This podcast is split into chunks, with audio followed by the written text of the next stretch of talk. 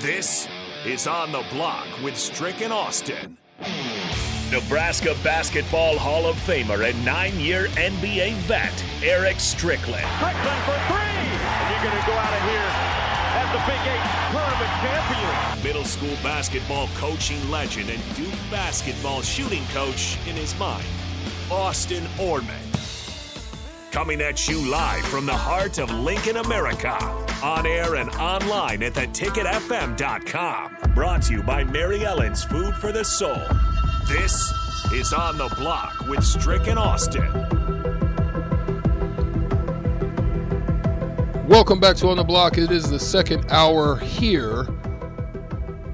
Three o'clock. We just had a great first half segment. If you didn't get a chance to check it out, go to YouTube, Facebook, Twitch, Twitter, or to 937theticketfm.com. Go to actually theticketfm.com and there you will be able to find all of the great t- content that you may have missed whether it be early break or the captain or or or the shoot, drive, the drive, the whatever, happy hour, but mostly on the block. Yeah, if you're able, if you if you missed that early segment, definitely uh, was good. Good stuff from uh, Romel Lloyd Senior, who happened to pop in and uh, tap in with us on a good segment to discuss. Uh, the first segment I thought was just beautiful, just really just talking about life and and just the changes and the shifts and things and, and how they've gone. Oh, that was a great segment. I mean, I, I, we'll probably get some of that clipped and, and put out on, on a little shorter shorter basis. Definitely, I think that's worthy. But in this second hour, we're going to talk a little bit more about um, something interesting that just happened across the border. And I'm not talking about the Mexican border. I'm not talking about the Canadian border. I'm talking about the Missouri River. If you cross over the Missouri River here, out of downtown, whether you're uh, um, you know, trying to go over to the casinos, or you're trying to go over into there's Council no other Bluffs. reason. There's no other reason. Like, like There's why? really why no Iowa? outside Why? of the casino at this point. But you cross over and you head into Iowa. There's some crazy, interesting, uh, weird, but um, stuff that's been going on. And and the reason I want to get into this discussion with you, Austin, and I want your take on it. And, I, and again, Sutter Heyman text line 402 464 5685 or Honda Lincoln hotline 402 464 5685, where we would love to hear from you as well. We talk a lot, and we've discussed before the NCAA. And I've mentioned that the NCAA at some point has basically become a chihuahua that looks like a Rottweiler. They're just a big dog with no bark, with no bite. Uh, they can't grab on. They can't do anything, and it seems that the when they do tend to leech on or bite or or get at the heels of, of something, it's always it, it, it it's weird. It doesn't ever seem to be the big boys.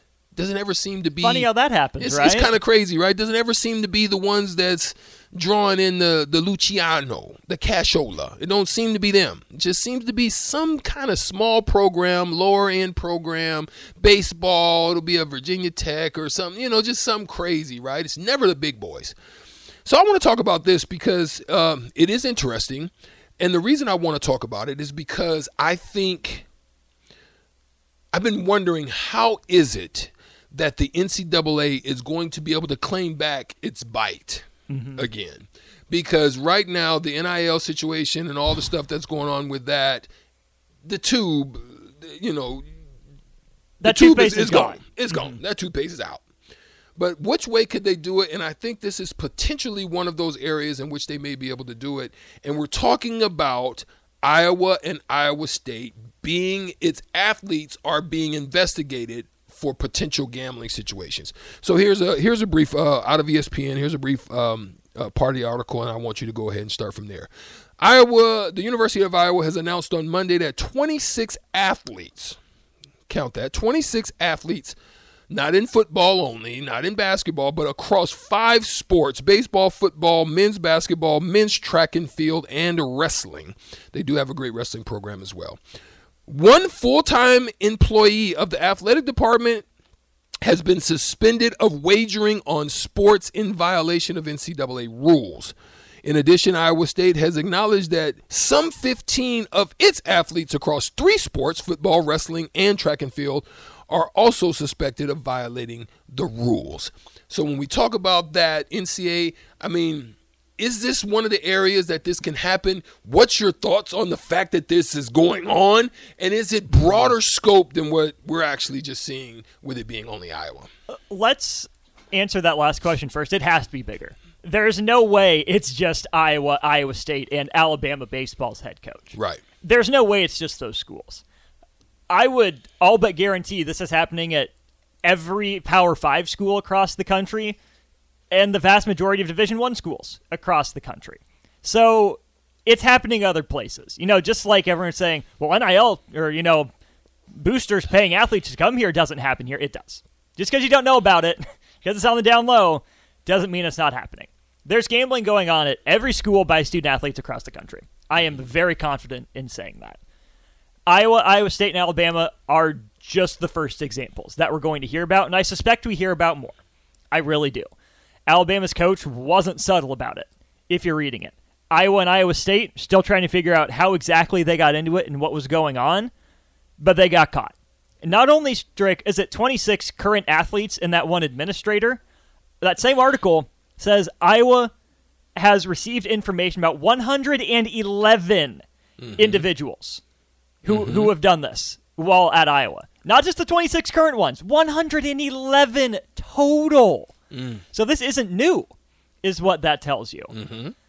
In terms of the NCAA and its approach to it, Strick, I think you nailed it. This is a chance for the NCAA to, to flex a little bit, you know, to mm-hmm. prove they can mm-hmm. still, you know, bench press that bar for a lot of reps, to, to get that bite back, however you want to go about it. Yeah. Because here's what the, the NCAA can't do fix NIL in one offseason. They've had, what, a century of college athletics to get something in place. They didn't. They've had three years since NIL really came out in full force. Haven't done anything about it. The transfer portal they put back in place in 2018 hasn't been going well. You can't Yeah. fix that in one offseason. There's going to be discussion and debate to come about that.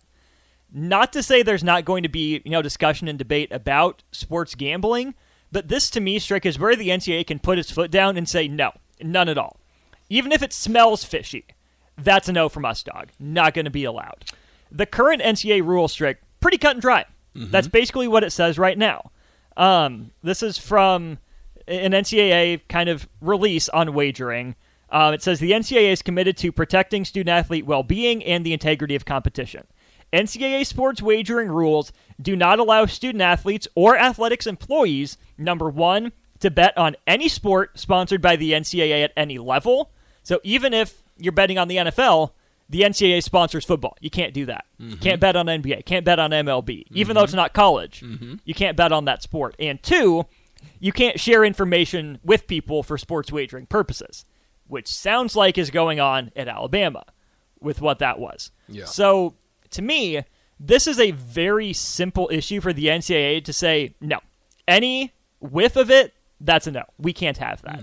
There are plenty of questions about you know the quality of play in NCAA because these people aren't professionals. They're really good at what they do. They're student athletes putting their bodies on the line, but we get it. You know, college basketball isn't the NBA. College football isn't the NFL.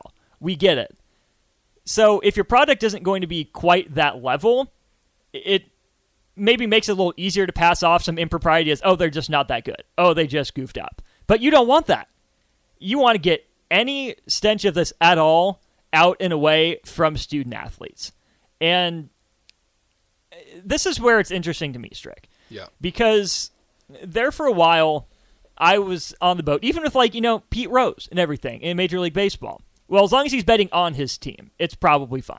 You know, who does that hurt? He's trying to make some extra money because he believes in his guys, believes in his team. I'm going to back off that stance a little bit. I think the simplest, easiest way to do it is if you're playing or if you're involved with a team or an institution, just don't do it. You're not allowed to. You made the choice to, you know, be the student athlete. You made the choice to go into, you know, athletics administration. Other people can do it, but you have to understand your position and even if you're doing nothing wrong, how it could look fishy from the outside.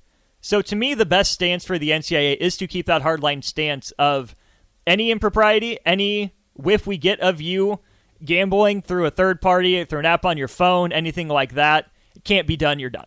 You're gone. Um, if you if you had the opportunity and and this isn't nothing new. Uh, I happen to actually play with a, a, gentleman. If you you happen to check out the Netflix um, show that revisited the Stevin Hedake Smith um, mm-hmm. point shaving scandal at uh, ASU, um, I think the name of that show was uh, Hoop Schemes and uh, him and Isaac Ice Burton were a part of that whole thing. Ultimately, it, it ended up with Smith, uh, one of the uh, the gentlemen that set this up, uh, Silman and Gagliano, who all ended up going to prison.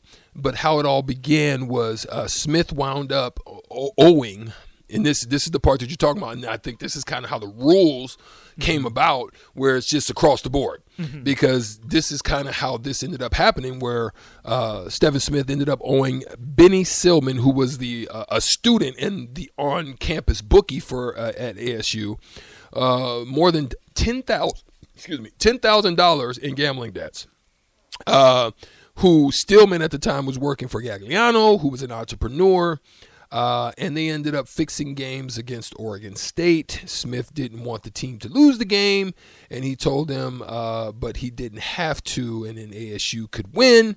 But more than that, uh, by more than six points. So they started working it out based on the spreads, and and you know uh, mm-hmm. they ended up starting to, to, work out the fact that they could win. So he would play bad enough, but then good enough to just win the games.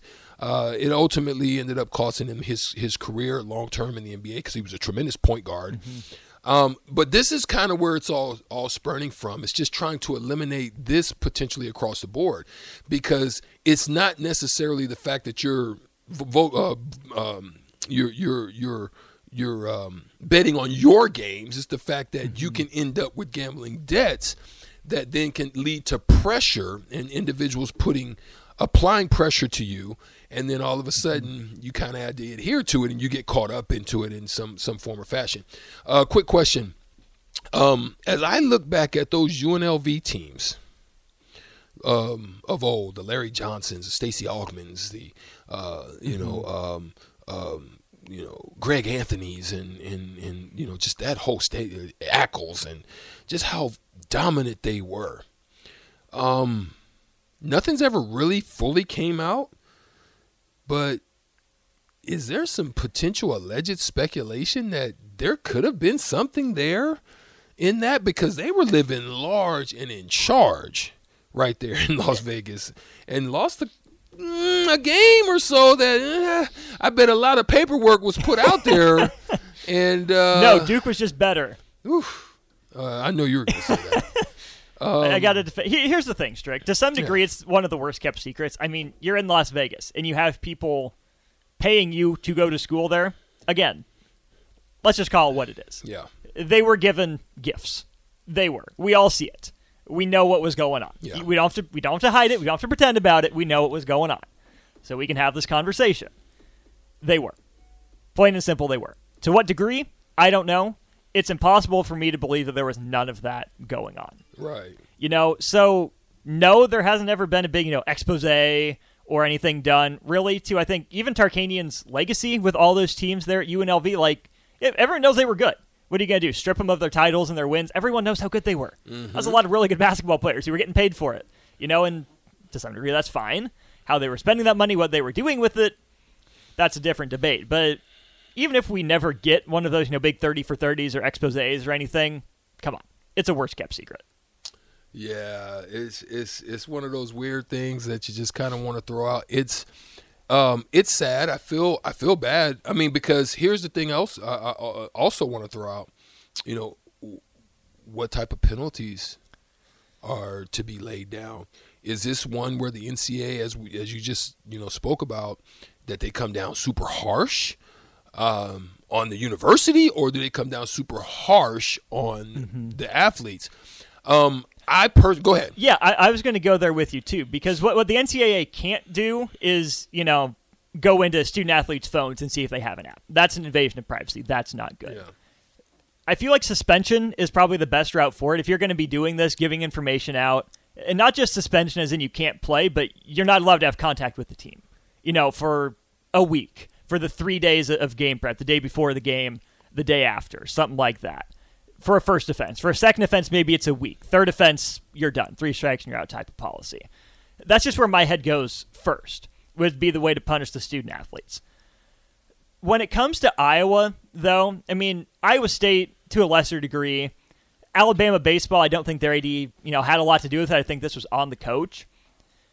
I wonder if the numbers keep climbing for Iowa if their AD gets in trouble. You know, because I could see Strick. I don't know how the the legal aspect of this would work, but to Does- me, you'd does- be able to get slapped with the lack of institutional control. Right. So does the FBI and all them do they get involved? Is this? Is I don't this- know. Does this go to higher levels, or is it is one of those things you just kind of try to contain within the NCAA? The NCAA has tried the FBI route before. That's been a disaster. Strike that has not gone well at all. Now, not that I trust the NCAA, but this shouldn't have to be FBI level. It shouldn't. The NCAA should say, "Did you do this? Did you not do this? If you did this, you're gone. If you did not do this, okay, you're fine, but steer clear and don't ever let yourself get that close to it happening again." Should be within the NCAA's scope of approval. The schools have to be responsible too, though right? Maybe Gary Barta at Iowa had no idea this was going on. Maybe it's all a coincidence and he didn't didn't ever hear about it, and it's not really you know anything that ever crossed his desk. I can understand that. I can understand the plausible deniability and how he wouldn't you know be covering it up if he didn't know what was going on. But at the same time, 111 student athletes, you don't catch a single whiff of it at any point. You don't think to you know make sure you go over the rules. The NCAA says none of this, guys. Make sure we're not doing this. Even if you just hear a rumor, it can be a boring seminar no one attends, but at least then you could say, I did my part. I tried to tell them they did it anyways. But we haven't heard of anything like that from Iowa. Yeah. So even if this isn't on Gary Barta, it's happening under his watch. So this is this is what this is what I was going to throw out to you because I remember in the NBA, uh, the Players Association uh, would send guys like Dirk Minniefield and and certain guys out, and they would go on a rotation, and they they basically would go to every NBA team, and there would be some form of a a meeting or a small symposium, as you you know, some form of that where they would go over different things. They would talk about you know uh, women issues. They would talk about um, uh, you know problem gambling and just different things that that would be priorities that would try to keep us from falling uh, victim to any uh, certain schemes or problems or issues that uh, could not only you know hurt us as players but also hurt the league or anything like that right mm-hmm. so is this something that should be put into the hands of the universities individually, where they should get whatever the mandates are from the NCAA, or is this an NCAA thing, and then they go on the circuit to make sure that all? I think it becomes real crazy for them to do it. I, it's got to probably be individually. You know, they send it out, and then they, they're required, and then if you don't adhere to it, mm-hmm. then you're probably guilty of it. Eh, there can be different levels, right? If it's one or two student athletes, that should be able to be handled by the university. At that level, keep it there. If it's happening in multiple programs across a university, then the NCAA might have to step in and say, hey, Iowa, for example, what are you doing? That this many student athletes across this many programs are getting involved in this. What are you doing, or what are you not doing? Mm. So I think it can be both, can it? Yeah, I, I think in some form or fashion it has to be um, both. Where it, it's it's it's. I, I just know individually, I don't think the NCAA has the bandwidth to be able to do it on a large scale. When you're talking about 300 some Division ones, and then you know you're talking about you know Division one, Division one A's, then down all the way down to Division three. Uh, uh, because it's it, it goes all throughout the whole spectrum of um, of their purview. So no, I don't think they could do it individually. But I think if these uh, these mandates are set out, they they require them to go over a certain amount of hour or two or whatever of explanations of what these you know these rules and requirements are that must be handled and dealt with and here's the repercu- repercussions if you do not manage them yeah i think that all has to be done so yeah uh, just just some crazy stuff though i mean it's you know, I think it is a good inroads for them to get back um, into place and into position, and uh, hopefully be able to um, start reining in some of these issues that there that's going on out there in the NCAA uh, uh, span of sports. And it shouldn't matter if on the individual level, if it's a you know fifteenth guy on the bench or the star Right. player. You have to treat them all equally, regardless of the sport. You know whether it's football, basketball, baseball, track field, wrestling, whatever it is. You got to treat all athletes the same. You know there can't be gray area involved there. Plain yeah. and simple. The consistency is going to be key. Couple things from the text line before we get to sip. Uh, Augie wise guy. I appreciate this. Uh, he says maybe the Iowa players knew how bad their offense was, so they were betting the under every game. that goes to Brian Ferentz too. Is Brian Ferentz point shaving with his offense? well, I, I, have no answer for that, but that, that was a good one. That's that's pretty funny. That's very comedic. And then uh, anonymous texter says the difference between point shaving and a basketball pool. How serious is it? Again, maybe there's a difference, but if there's money on the line and it can, you know, call into question the competitive integrity of the sport, it doesn't matter what it is. If there's money on the line, like Rock was saying in that second segment of our first hour, it comes back to the bottom line. It comes back to those five letters, M O N E Y. If that's in question, yeah, you got to take it seriously. There shouldn't be a big difference. And see, and that's and that's what's that's something just to kind of keep your eye on with you know regarding collectives and regarding these other um, you know pieces that are being put together to be able to uh, put that in place does it get corrupted right like what is the real meaning behind it is it is there some you know it, a scheme is never really a scheme until they get you inside right. the system, right? Right. Like, okay, yeah, everything on, on the surface is cool. We're getting you here, but just know that uh, there's something on the bottom end of that that we don't need from you, my guy. Mm-hmm. You know, I mean, so mm-hmm. that's how they work. I mean, they get you in the door. you know, yeah. malware don't work until you open the door, right? and then right. it starts getting to work inside your phone and your computer. Mm-hmm. So I, I don't know, man. It's it's it's it's some tricky, some tricky uh, uh, land. Tricky, tricky? No, not uh, tricky. Not tricky, tricky. No. but it's it's it's some it's some funny some you know some funny areas, some gray. Let's just say some grays. It ain't all black and white. There's some different grays in there. That there are. Good stuff. We'll, we'll keep that conversation going a little bit with Steve Sipple of Husker Online. Also, maybe talk some Big Ten headlines and Husker football as well. Hour two, say, hour two, segment two on the block comes your way next.